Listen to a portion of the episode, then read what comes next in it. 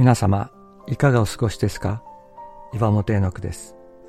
今日も366日元気が出る聖書の言葉から聖書のメッセージをお届けします。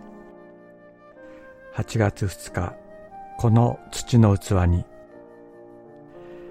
私たちの体は弱く、外からの攻撃を受けたらひとたまりもありません。また、病気や怪我で思うように行動できない不自由さを全員が経験します。そしてこの心も揺れ動き浮き沈みの激しい弱いものです。聖書はこのような弱い私たちを土の器と呼びます。しかしキリストに出会った時からこんないつか塵に帰る土の器に計り知ることのできない尊い宝が生き始めたと聖書は言うのです。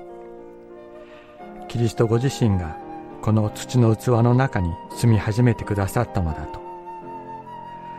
土の器にはできないことをキリストがこの中に住んで行おうとしておられる。私たちが自分の力では行うことのできない愛の技を行わせようとしておられる。この土の器はいつか壊れるでしょう。しかしキリストがこの中に生きて行われる愛の技は永遠に滅びることはないというのです。計り知ることができないキリストの力がこの土の器を通して働かれる。弱さを感じるとき、この中に住んでおられるキリストを見上げよう。キリストが働いてくださる。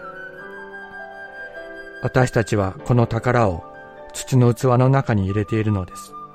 それはこの計り知れない力が神のものであって、私たちから出たものでないことが明らかにされるためです。コリントビテへの手紙第2、4章7節